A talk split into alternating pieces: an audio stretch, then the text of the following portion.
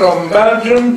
He's an old timer. He has been with us ever since we started this enterprise several years ago. I hate to count the number of years. And uh, he is uh, going to take over my slot this morning. The same topic, but uh, he is going to do it because he only has a few days. Maybe you are leaving tomorrow, so we take advantage. And uh, I would like to say that this may be a little bit repetitious in the sense that yesterday afternoon I was already talking about the arbitrage of the retail merchant between the consumer goods market and the bill market.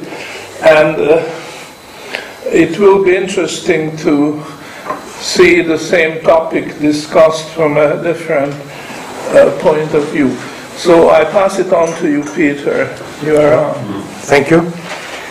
Um, I see a lot of familiar faces. I also see a few faces that I have never seen. Um, my name is Peter. As I've, as you have heard, um, for those people who don't know me, I'm a tax consultant in Belgium.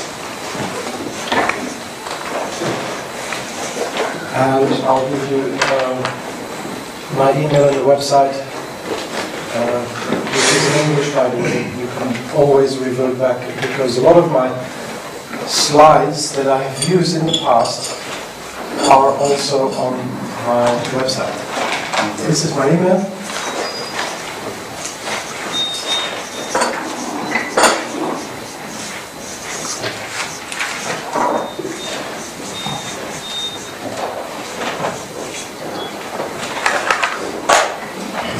Uh, notice the, it's not Gmail, it's my company, uh, Pintax. Pintax stands for Without the N is the V-A-N. Peter, V-A-N, Coppenolle. You can also use info at pintax.be, but Pintax is, uh, uh, basically it's an abbreviation of private investment and tax advice. As simple as that. Now that you know what I do, you immediately know the link. Private investment and taxes are linked, and they are also linked in, uh, to what the, the work of Professor Fekete. Um, I specialize in capital protection for customers. Now it immediately becomes evident that um, we need to provide, well, I would like to provide, provide uh, capital protection for customers. Um, and with that, I have to make a little jump to the uh, Sandeep Jaitly Provident Fund, or should I say the Monsoon Fund, sorry. uh, little joke, Sandeep. Because um, that is a gold and silver fund, maybe not silver at the, the beginning, which pays in gold and protects you in gold. Even on liquidation, you would probably uh, have the choice and the option to um, be paid out in gold. There is a tax link, of course, but that is not the topic of today. Uh, the topic of today would be um, possibly repetitious. However, I've chosen to take a different format. Um, there is no better way, I think, to uh, have a little review midweek of what so far has been seen. I need to stop. We need to stop for 10 seconds because the battery is dead. Uh, the battery is dead. Blinking. Just send you the email, she's down. Uh, I, was, I was about to say, give me a weekend.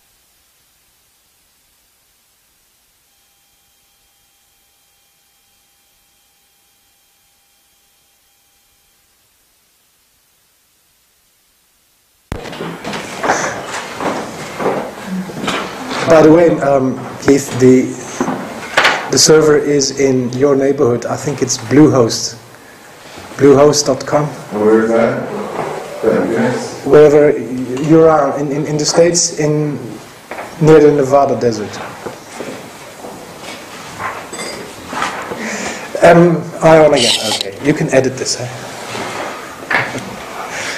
So there is no better format, I think, to review midweek um, what we have seen or what, what you have probably seen already then by using a, a, a, the criticism that has been launched by other people.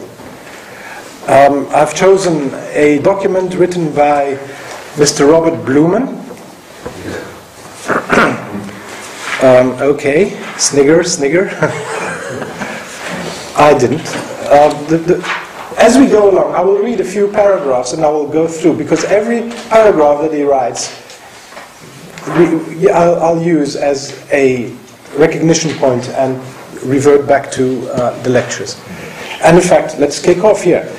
Mr. Blumen starts his criticism of the real bill doctrine by a sentence that he quotes from, from um, Mises. Mises. Mi- Mises. Um, yes. Yeah. from Ludwig von Mises. I, I have. Uh, I'm not familiar with these names. I'm sorry.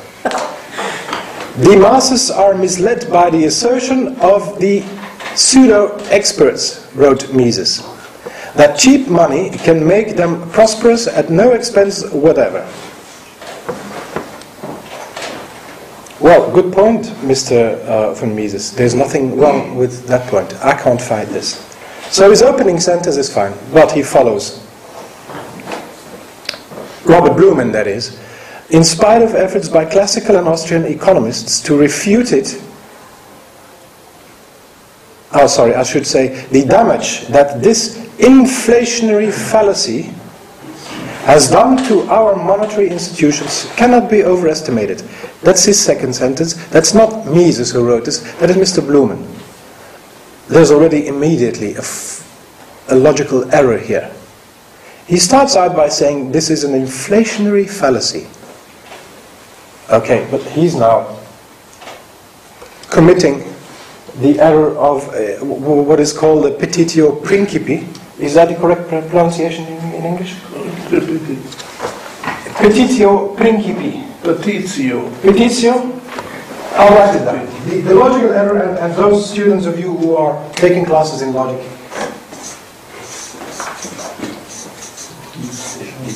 Petitio principi. Principi. I think it's, uh, I'm not sure. Petitio principii. Principi. Yes, that's, that would be right, eh? Thank you. Our uh, Italian and Roman ancestor has uh, confirmed my writing. But this is, this is a classical logical error. You are taking for granted what you still need to prove, namely that this is an inflationary, one, and a fallacy, two. okay. Sentence one was right, sentence two, here we go. Besides that, let's, let's listen to him. In spite of efforts by classical um, economists to um, refute it, now the, refute, the refutation would be that this is um, not a fallacy, the real bill doctrine. It has been uh, resurrected under many guises. It's, why does he say resurrected? It's always been there. It's never been killed. I don't understand. Um, but all with the same error at its core. And the error he states that printing money can create real wealth. Okay, the sentence printing money can create wealth is indeed an error. But he's confusing a few things here. A real bill is not printing money. It is not. And as you have seen, uh, he falls short of uh, proving the real bills doctrine as a fallacy. I'm sorry, but that, that Mr. Robert Blumen, uh, under his, underneath his paper, it is stated that Mr. Blumen uh, is a, um, and I'll read it for you. Robert Blumen is an independent enterprise software consultant based in San Francisco.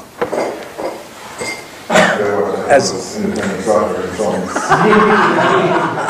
Well, I would, I would have, um, with all respect, I would have said, I would have thought that software consultants would be very logical people. Um, well, it says consultant, didn't say engineer. An independent consultant in computer business usually is coding for unemployed programmers.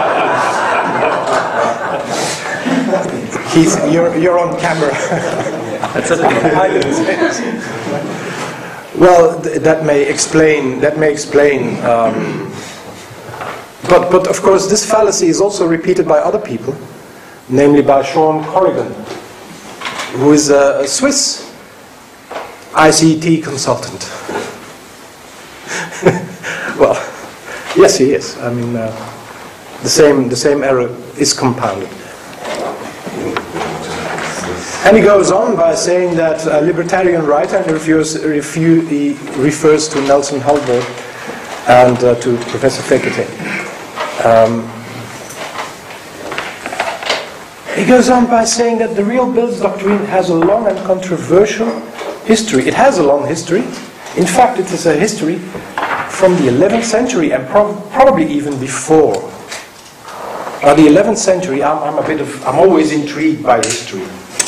The 11th century, I mean, that's a thousand years ago, but we can still find evidence. Um, I'm not that. Um, uh, I, know I know a few Latin words, but I do not know enough Latin to go back a thousand years to invest, for to investigate documents by the Venetian bankers of that century, because it all emerged with the Venetian bankers going to places like Sevilla, going to places, uh, Venice, uh, also on the east, uh, the west coast of, of uh, it's not only the Venetian bankers, it is the Florentine bankers who were first. Sorry. Um, the emergence of, of real bills has a long history. Um, part of, of what uh, the program of today uh, would, would be uh, would, would be a little discussion, or at least my view of how real bills can uh, refer to social capital and to social circulating capital. Now, here's, here's my view, here's my take. There are traces that are 1,000 years old in our practice and law today. There is a law on bills, on real bills. I, uh, uh, correct me if I'm wrong, Gaetano. Is there is there a European directive on bills? I don't know. I didn't see any. I, Uh, I didn't see any. I don't think there is any. So every country has its own merchant practices into a legal system. Legal systems today, when you make a company, refer to what, what we call a social, uh, on the, in the continental system, we have a social seat. In the uh, English system, it would be the seat of incorporation. Besides the legal differences, we would, the, the French, the French are the best to, to explain. It is, in French, it's called the siège social. Your social seat, the place where you are incorporated. They will also speak today of your, again, French, capital. Social capital. You know, it comes back. Should ring a bell. This is the capital that a merchant in the 11th century has to do his business. Now, I grant any criticism that in the 11th century there were no legal persona, there was no Société Anonyme or there was no limited corporation, that came until much later. But he had capital. And that capital, until today, is called social capital. Up Mr. Blumen says it has a long history. If I would doubt if it is after a thousand years, if it's still debatable, I think it's a practice for more than a thousand years what that, that bills have been following and, and that got that whole practice was, was codified, let's say, in, in, into law until, of course, the um, big financial institutions left their fingerprints into today's law. which changed it. Social capital is circulating. My view on that is this. And the professor has mentioned it in, in one and several papers on real bills, but um, on, on his, um, in, his paper, Interest and Discount, which you'll find on the section Academic Papers, but also uh, the, the, the several places where he mentions this.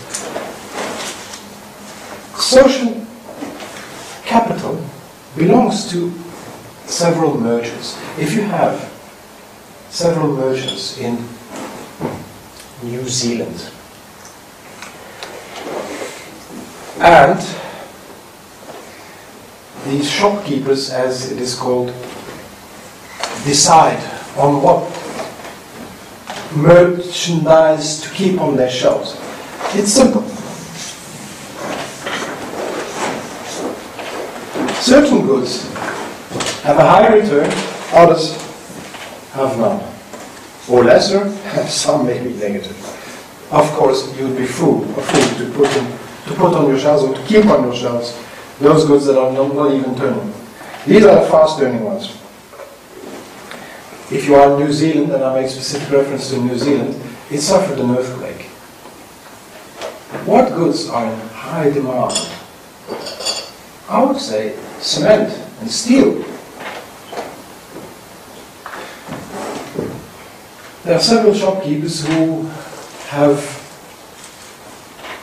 cement and steel, but there are thousands others in New Zealand who would uh, have a Toys R Us type of store or something else. Imagine, after an earthquake, what is, what is, what is your chances of, of selling Barbie dolls? Those dolls are not going to get rid of your shelves. What is in high demand is right now cement and steel and other goods. Now, if you can get away with a 50% markup and you can get rid of that within one day,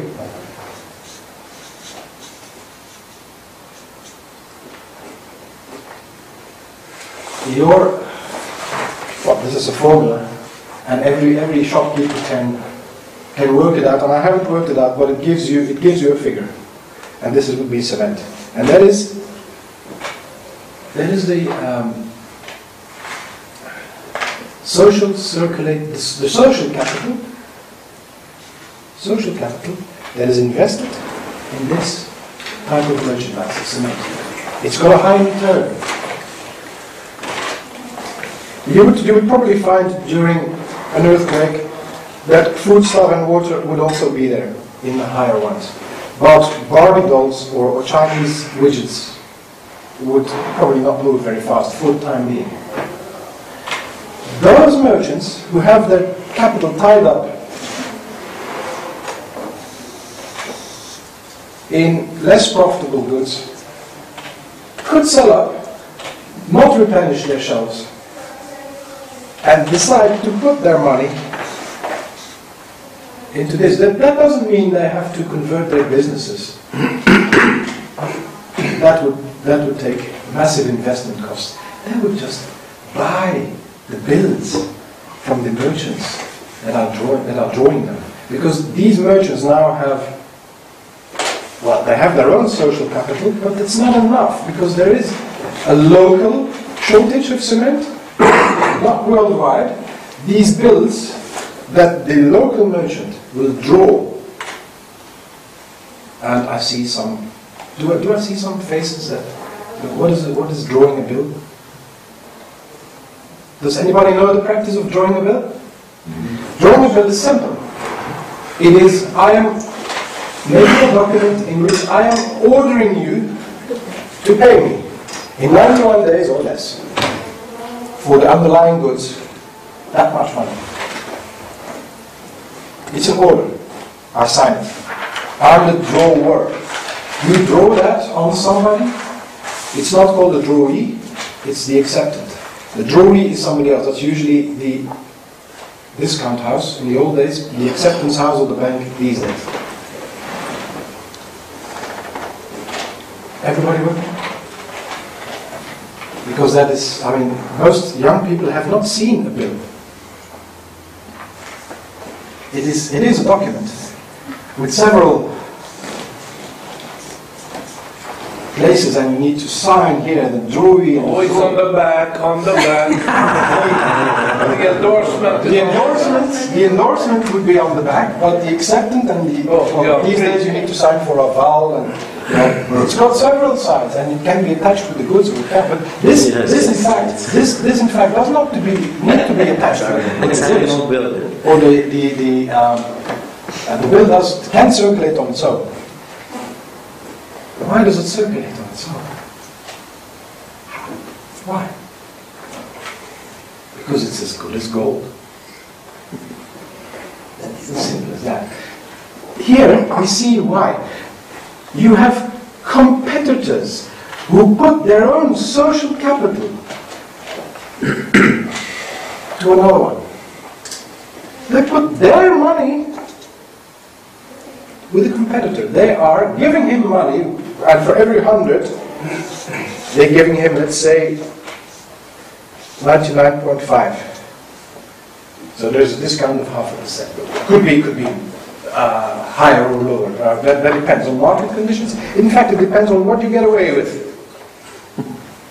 And cement in, in, in New Zealand at the time of the earthquakes, you could, you could probably get away with a lot more. But that means you, this one, who has some social capital, can make it circulate by providing it to your competitor or whoever has, if there's no earthquake, I mean, in your off season, you make it circulate by going, by providing it to somebody else who has a better season. That's how social capital circulates. That's how it started, marginally. It later got a lot compli- more complicated. But this is a vote of confidence. This is a vote of confidence. It is so public that, that your competitors are willing to give you their money. This is not a, it's, it's, it's a form of credit if you like, but it's not a loan. eh? These goods are as good as gold because the cement will be sold, for sure. And steel will be sold, for sure. And the judgment of that lies with all these people who provide you with that. Of course, that's the beginning. In the later stages, you have uh, a discount house with um, specialists who would obviously be the more um, liquid. They have their own capital and they have advisors and people. You know, you don't need in the beginning. You needed to know who is the person that you put your capital only for 91 days, by the way. And those of you who are interested in saying, well, why don't you carry it to the bank with interest? Why do you put it with, with a bill? I mean, what's the difference? There's, there's arbitrage between inter, the, the interest-bearing funds and the funds that you provide here with bills. Please note, there is a difference between the interest rate and the discount rate. The main point being that the interest rate is higher, always marginally higher than the discount rate. And why is that? Well, very simple. There's more risk in interest. With this discounted bill, there's hardly ever risk because it's as good as gold.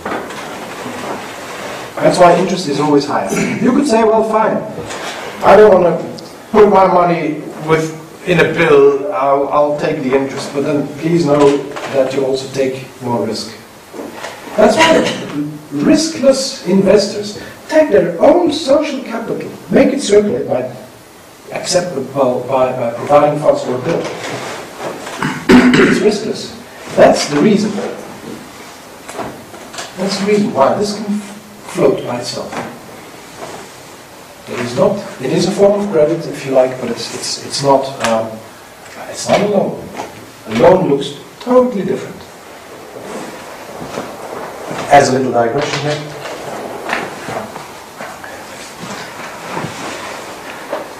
Is anybody disagreeing with my uh, preliminary view on why social capital can circulate? Because this is social capital, and it in fact comes from your competitors, possibly, or from your fellow colleagues. And there are several thousands of shopkeepers. And probably in the medie- med- medieval times, when it all started, there were three classes of people clergy, who didn't work, you had royalties and no- no- nobility, and then you had the guilds people. We're talking about the guilds people here, huh? who had social cap- capital. That's their capital cir- circulating. Which did not prevail the noblemen from putting their money also into, into bills. Probably. I don't have ev- documentary evidence, but who knows? Um, it's, it's just, I mean, it's logic, wouldn't it? So the real bills doctrine finds its way into today's law and practice. It's a thousand years old, at least. And to call this controversial, I find that a bit harsh.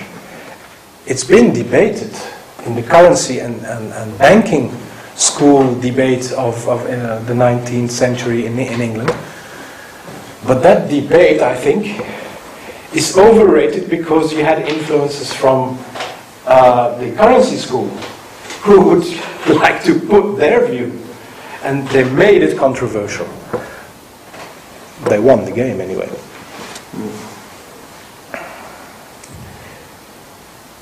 In his third paragraph,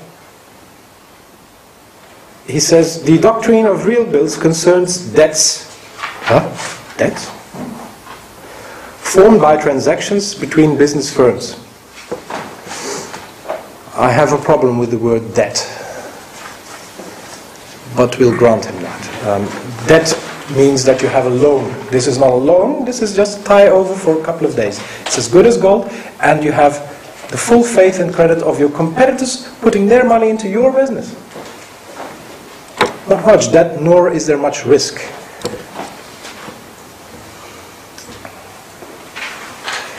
So he starts with this word debt, and when a firm purchases raw materials or partially finished goods on credit, a debt is created. I have, I have no problem with, with the sentence, but in the context of bills,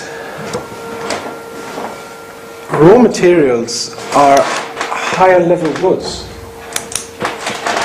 And the purchase of raw materials or higher level goods do not involve drawing bills.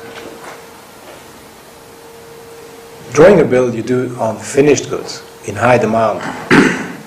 the production of cement, you need to finance that differently. The sale of cement and getting the cement from worldwide sources to New Zealand, that involves drawing bills. That way you also get capital because you, you, your discount rate will start going up and then makes it very attractive uh, for people all over the world to start supplying you with cement temporarily. But the, uh, I don't I don't get this criticism. Um, when a firm purchases raw materials or partially finished goods on credit, a debt is created. Sorry, but this has nothing to do with real bills. It's it's out of place. This is this is um, perhaps my way of, harsh criticism, but um, when when you review a text, when you read something on internet, you, you need to critically read what, whatever you are reading. huh? It's not gospel, it's not written in stone. Certainly, this is not. Sorry, Mr. Blumen.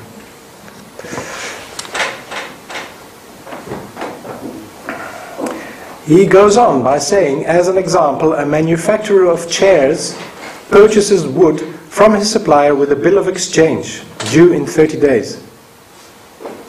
No. You can't purchase wood with a bill. No, you can't. The chairs, yes. Not the wood. Two weeks later, finding himself short on cash, I believe that, to make payroll, the wood supplier takes the bill to his local bank. well, sorry, yeah, should be discount house, which purchases the note from him for 98% of its value. The discount rate here being 2% for 14 days, annualized. When I read this, I know, gosh. Anybody understand what 2% for 14 days means? That's extortion, eh? Did he, did he, I'm sorry, I want to repeat this. Did he say that the chair manufacturer takes the bill to the bank? Is that what he said? That's what he said. The wood, the wood. Wood manufacturer.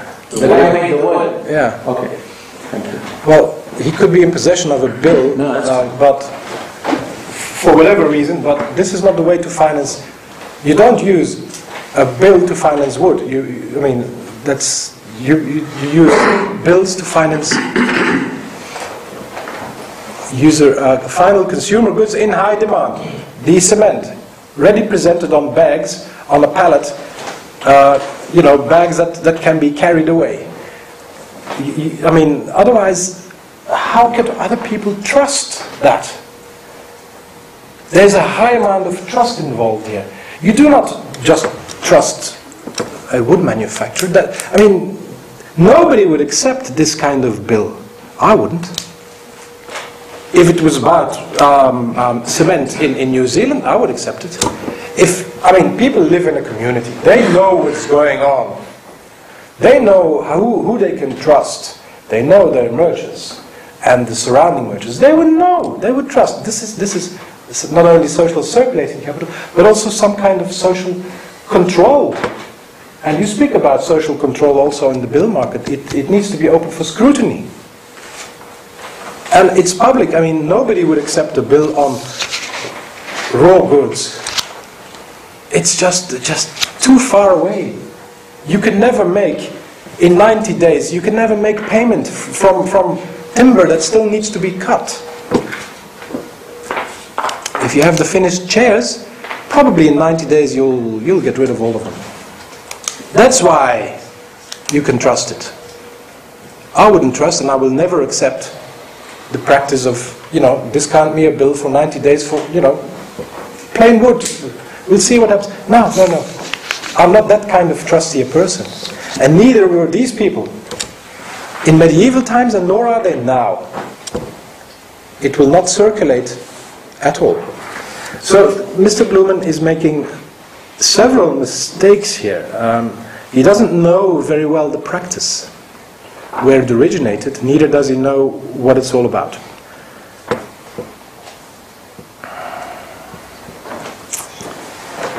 I stopped by saying the discount rate here being 2% for 14 days, that, that is extortion. eh? It comes down to 15, 57 odd percent annualized. Would, would, you, would, would you accept being, would you accept those terms?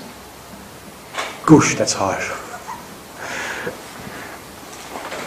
I would not accept a bill like that unless, unless of course, I was, I know, I have a reasonable chance of having a very big markup on, on cement and steel, and if there is an earthquake, I have a reasonable chance of having a high markup, and that, that would make up for the uh, for the losses on, in, on, on well not interest but on discounting. And you're at all, you're always. Um, I mean, this is this is this is another practice. What banks do. It's called illicit arbitrage, illicit interest arbitrage. Have you, have you spoken about that, Professor? The illicit arbitrage between the interest rate and the discount? Oh, we talked about uh, borrowing sh- short, Yes. lending long, which is basically illicit arbitrage by another name.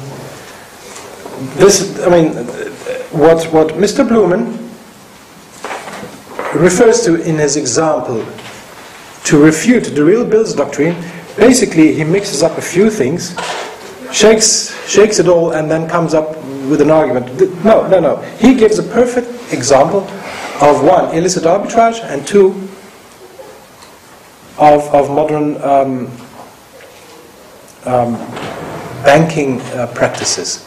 He's, he's mixing those up. What, what is happening here in his example is that somebody with a bill rings the, comes, goes to the bank. The bank takes the bill, has a good look. Hmm, fine. And in this case, it's, it's, it's drawn for raw, raw material. Immediately, you should, you should realize this is not for finished goods. So, this is um, an opportunity for fraud. And the bank keeps it in its portfolio, it is hidden.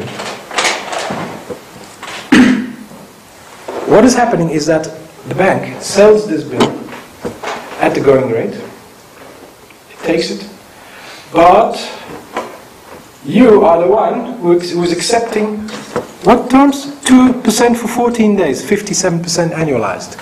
And you probably have to put up collateral in the form of a house as well. Wow. Now, if you accept those terms, you're, you're mad. But anyway, um, this is a good example of, of, of non of, of illicit arbitrage. Um, banks, by the way, do not uh, create credit. huh? This process is not credit creation. It's a negotiation of credit.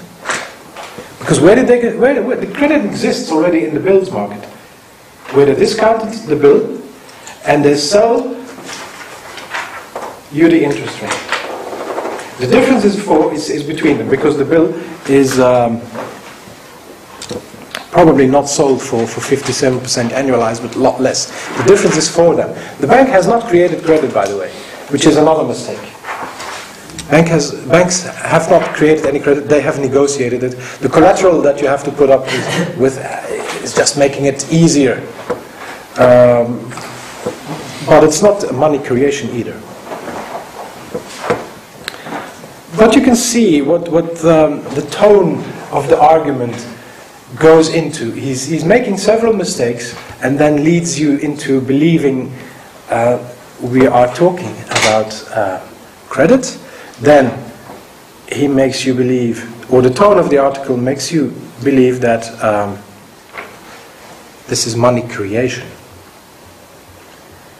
So he says no special banking doctrine is required to justify an ordinary loan transaction. No, you should one should reject this. It's not a loan transaction. A real bill is not a loan. None of these people need need a loan.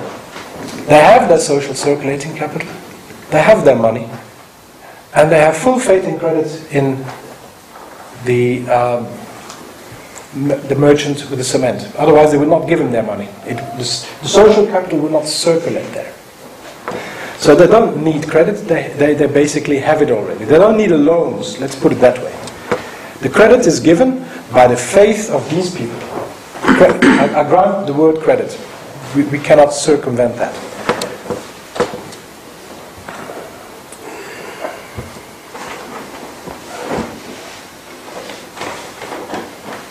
No special banking doctrine is required, nor is any new monetary theory required when firms wish to resell their paper assets for, to buyers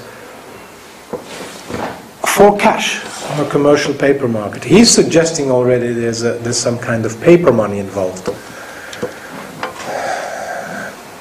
There's no paper money. A bill is not paper money.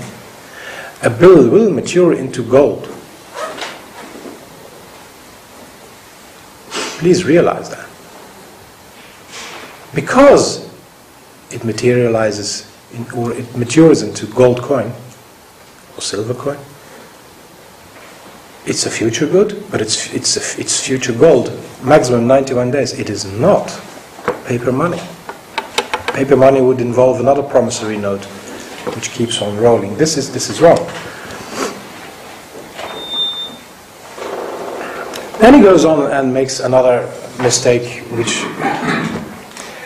the real bills doctrine comes into play when the loan is sold to a bank. We know that it's not a loan. Suppose that the holder of a real bill needs cash before the bills fall before the bill falls due. Perhaps he needs to pay off his own bills to his own suppliers. He would then present the bill to a bank. The bank, having been, having been persuaded by some clever monetary theorist huh, to adopt the real bills doctrine, discounts the bill. Now, when, since when do banks need external advisors like monetary crank theorists? I find this a, a hard to swallow sentence. Um, but I, I've chosen this article because it's comical in a way.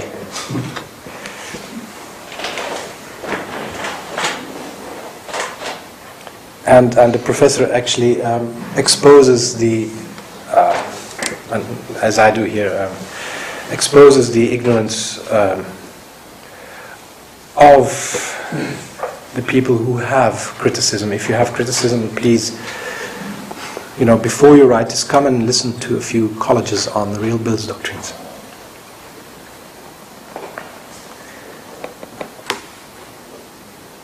It is crucial to understand that in the workings of the real bills doctrine, bills are to be funded not with the bank's own equity capital, that is true, nor with savings loaned to the bank Ah, its creditors. I grant that. Bills are not funded at all in the economic sense of the term. Okay, this sentence is correct. Why is that correct? Well, bills are social circulating capital. It's not, it's, it's, it is other people's money, but it's not the banks. And in fact, you don't need the banks. Because your competitors and your other buddies in the business will spontaneously discount your bills. They will give you the money for a discount and for a guaranteed return. You don't need a bank. Later on, the practice of a discount house may, may exist because that's the same thing, just more specialized. But you don't need banks because, I mean, this is merchant, discount houses are, I think, merchant banking. That's what you call merchant banking? Commercial, Is it commercial? I would say. What is that merchant banking? Merchant bank is an investment bank. They are concerned with interest, loans, lending, borrowing. Yeah.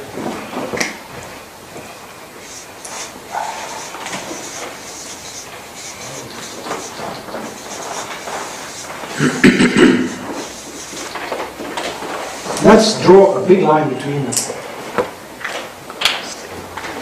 One could call this a discount house, and this is your ordinary bank, if there is a need for that.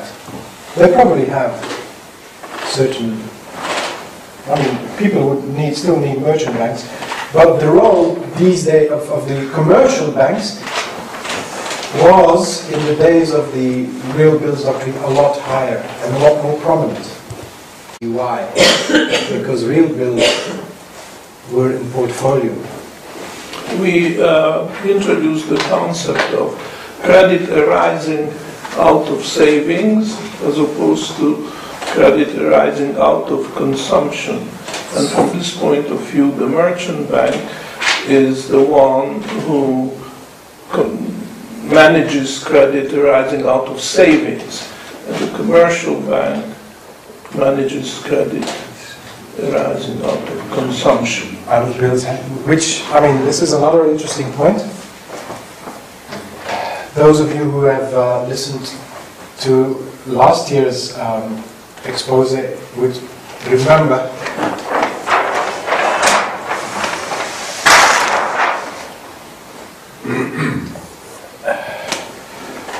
would remember the, well, hexagonal model, we're not going into that, but you have interest rates, you have the floor, and you have the ceiling. Anybody trying to volunteer? What rules, what rules the floor rate and the ceiling rate? This is the marginal bondholder, this is the time preference, remember? Huh? Time preference of money. This, if you, if interest rates rise too high, the marginal bondholder will take his opportunity and say, fine. And he waits. Of course, he, he waits until the interest rates have dropped to that point where he can say, hmm, nice capital gain. Remember? Because when interest rates drop, the bondholder realizes a capital gain. I see faces. Do I need to explain this? No? I understand. You understand? Okay. This is the, the floor rate of interest because now, um, as I said before, the, this is where the, um, the merchants and the commercial banks come in. There's a discount rate, and it's distinct. Uh, if, if you have, let's say, 5%, the discount rate would be always a bit lower. Why is that? It's a safer investment. It's a safe investment. It could temporarily go up, but it's very temporary. Please understand. The safer investment has the least interest rate, of course. And this is what banks do. Huh? They loan you the money because you need a loan, sir. No, you don't. When you come with a bill and then the bank manager tells you, oh, of course, I'll discount this for you. No, he doesn't. At 5%. Meantime, he goes and sells this at 4%, and the difference is his. It's easy. This practice should be outlawed. One of the criticisms that was launched how can you outlaw this and this is like competition, let the best bank be the winner, winner takes all. A nonsensical argument. In most civilized countries, we have laws against misrepresentation, against fraud, against, well, you know, if you misrepresent something, you, you are liable. At your own risk and peril, you can do that. See if you get away with it. Sometimes you can. The point of the criticism was, at a certain point, well, how can you, how can you make this practice illegal? It's, it's so easy. Well, that is easy because there's no law against it. And then they say, well, if you, even if you make a law against it, what's the point? They will still do it. And what's the point of having a law against theft if you are presuming already there is, they're going there, there I mean, nobody will, will listen or, or, or will pre, um, will, actually comply with normal civil law practices. If there is a law against theft and there is a law against illicit arbitrage, let's adhere to it. Simple as that. You cannot, you cannot steal, and that's the law. That's, that's normal. Yes. It's a two cents word, it's not, I think it's worse than that. There's not only allow it to happen, but stand behind it when the time comes that this thing crashes, then they step in and say, oh, here's some more money, keep doing what you're doing. It's like if the criminal doesn't succeed with his plot, something happens, well, help him out, get him back into the theft business. Yes. And lend him more money. Yes. Now, here is already a point where we should, that should be that refers to modern practices. Today's laws are not the laws that were created by merchant habit. And the lawyers, beside Gaetano, are there any more? Law has a few sources. One is, of course, the written, the written law, but also practice and custom is a source of law. Huh? Merchant practice for over a thousand years is also law. Lex mercatoria. Lex mercatoria, exactly. What happens? In comes the financial institutions after the creation of of different kind of financial system. Now they're powerful, of course, and they dictate they dictate how the law should look like. And really, this is what sticking to real bills. Not only is there no criminal law against illicit arbitrage, you can see the fingerprints or the footprints, if you like, in the, in the bills law as well. And, and I'm, I'm taking the example of Belgium, one, one specific example. Going back to a bill, it has several places where you have to draw, where you have to, places for signatures.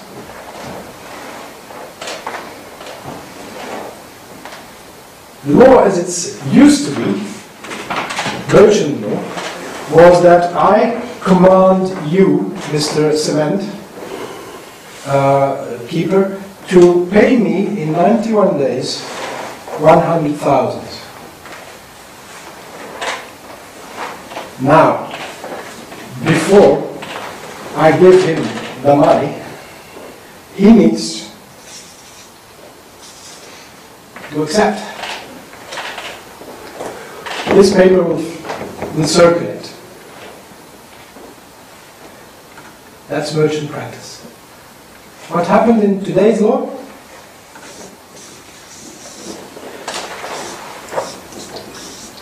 Well, sir, no need for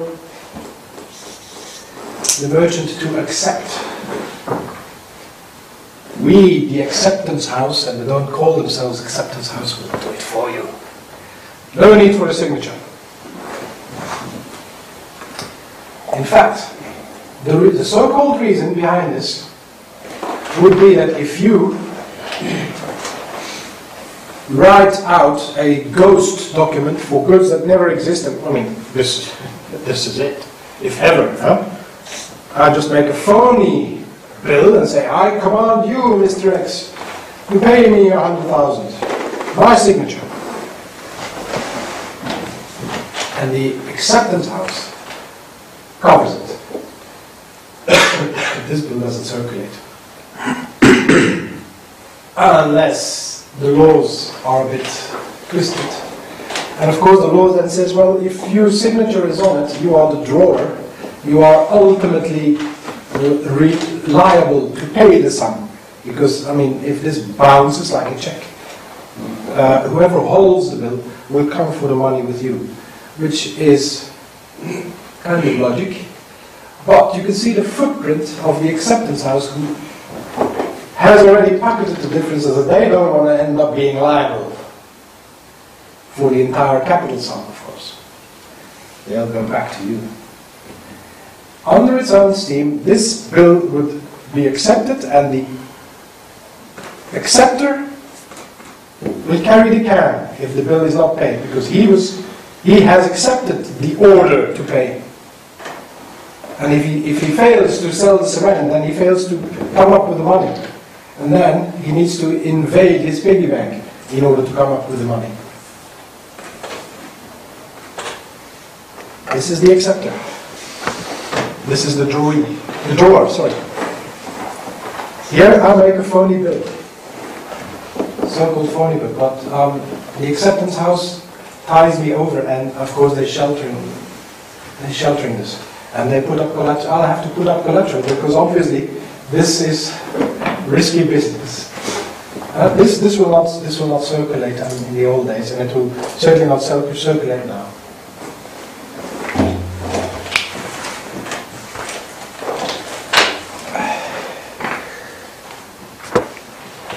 You can see the footprints in several of these um,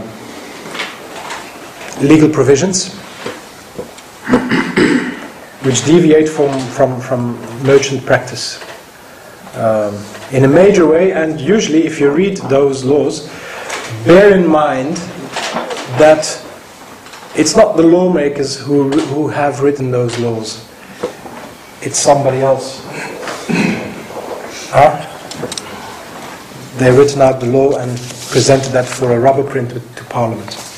So they are covered. And I'm talking about the acceptance house, the banks. They are covered. Okay, we, we, that was a little bit of a political digression, but necessary in, in modern context.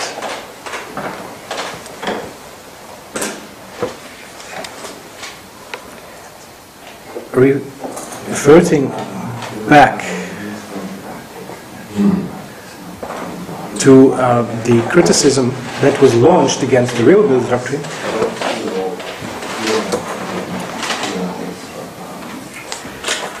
Mr. Blumen says Hultberg, that's Nelson Hultberg, and Fekete present a series of arguments for the adoption of the discounting mechanism. Yeah, that's true. In the interests of space, this essay will address some, but not all of them. He's now going to select the arguments he can say something about it, but not all of them. Huh? Smile. He then says credit intermediation without expansions is not elastic. Credit by itself is too rigid. The limitation of borrowing to previous savings will reduce economic growth. The term contractionist means essentially the same thing. Or equivalently, expanding credit beyond savings enable more goods to be produced. In the absence of paper credit, business firms will not be able to obtain a sufficient amount of short-term credit. Now, God, this whole paragraph is, is a mystery.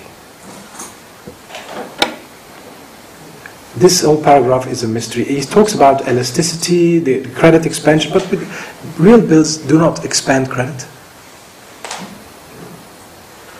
He says it's too rigid. I don't get it. It's pointless. Anyway, I don't know, Professor, did, did you say that Mises was a monetary crank? Uh, no, he was a very great man. Yeah. He made mistakes like we all do and stand to be corrected. He, I think, as you say, Mises was a, a uh, proper scientist, and if he would be alive today, there would be a good chance that he would accept criticism. Oh, he, I think he did, as long as he was active, but uh, I think his major mistake was an absolute commitment to the quantity theory of money. Yes. And uh, The, the quantity theory of money, and I admit myself, this is, ooh, it's seductive. It's very seductive. I have to kick my own brain once in a while. And I mean, the. the uh, well, you, you.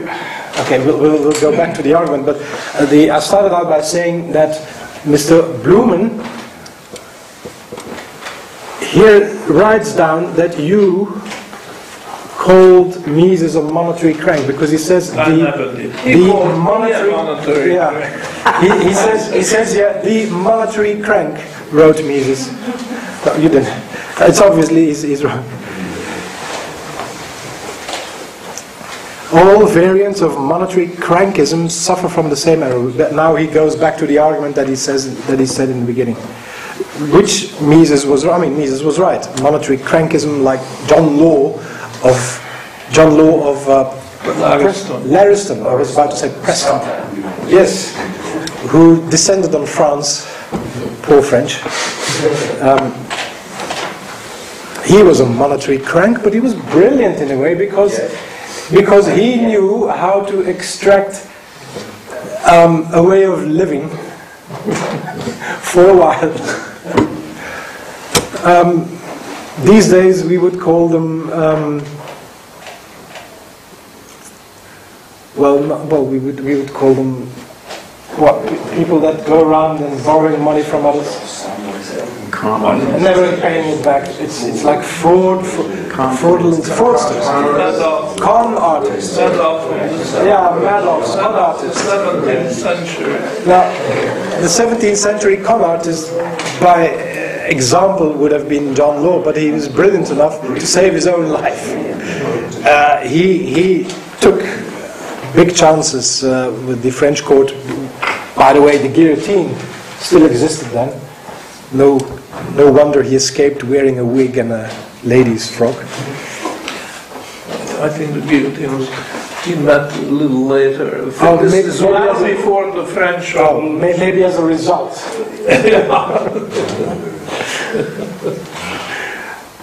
Uh. It was, it was invented by a medical doctor by the name of Monsieur Guillotine. Was it? Oh. Yes. And, and if your arm hurts, then he said, cut it off. Don't go to him for a headache.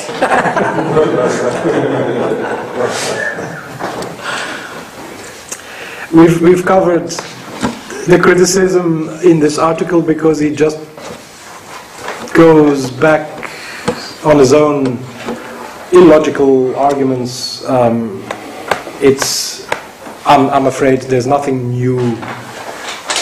And the, artic- the article by Sean Corrigan repeats it. If you read these articles for yourself, um, and I, I'm not sure, are you reading them now? Are you reading the news? no, you, you do. Well, I mean, you need to do whatever you want. But um, the, if you read these articles by yourself um, at your own leisure, they um, fail to convince me in their logic or in, in their argument. There is maybe, uh, Professor, one, one question I would like to ask you, and that is, and I haven't, I really haven't had much time to think this over, but um, if we have the floor rate and the ceiling rate for an interest, why shouldn't we have that with a discount rate? Well, we discussed this yesterday before you arrived. Um, the, um, the, the, you see, the, the axiom which we take over from Menger, Carl Menger, is that there is never ever a monolithic price. Never ever. Not even for There's bill. always two prices. Even for the. Ask and the bid. Yeah. The ask is higher, bid is lower. Now, he announced this for commodities.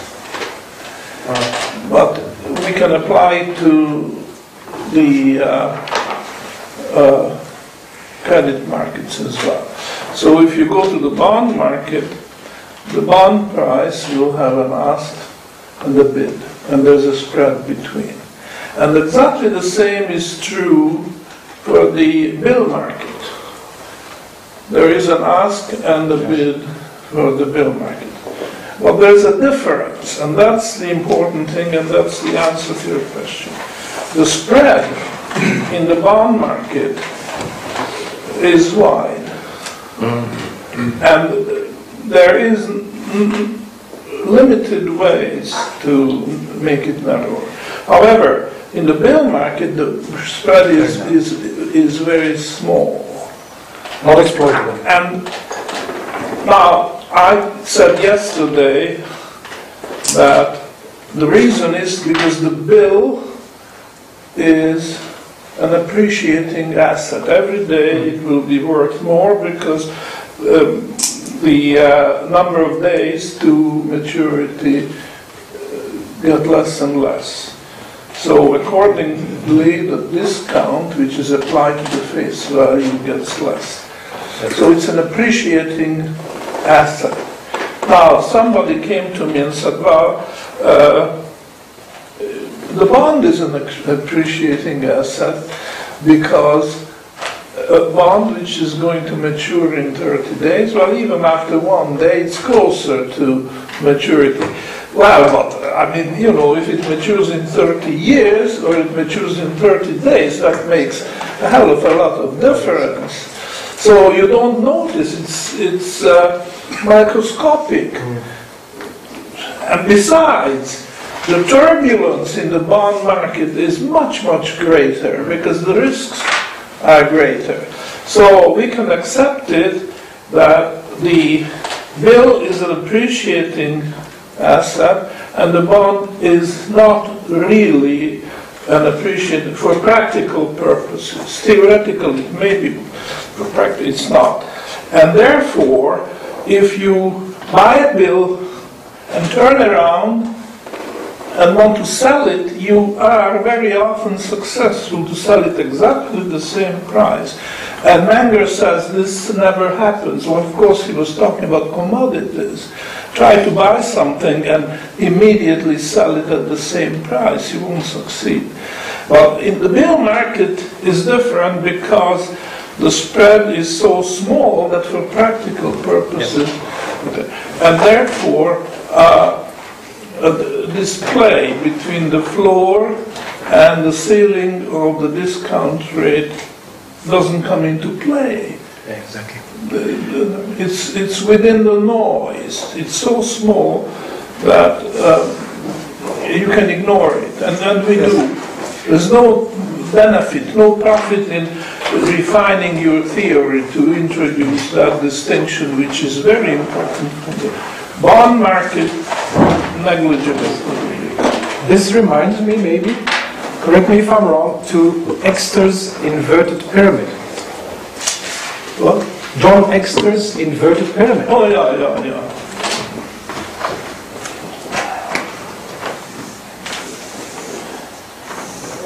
This is a brilliant invention or representation. And in fact, if you have gold and silver here, you may just as well put bills here. Bills next, yeah. Yeah. And all other commodities with a much higher spread like, like um, diamonds, Stocks, real Uh, estate, even even- stocks, yeah, and real, real estate would be, probably be even higher. This, John Exter was brilliant enough to devise a mechanism or at least a representation where the spreads between buy and sell, and he did, I don't think he ever mentioned it, but he- intuitively applied John Menger in his uh, in his pyramid. Because where the spreads are high, this ranks very high. The spreads between buy and sell become lower.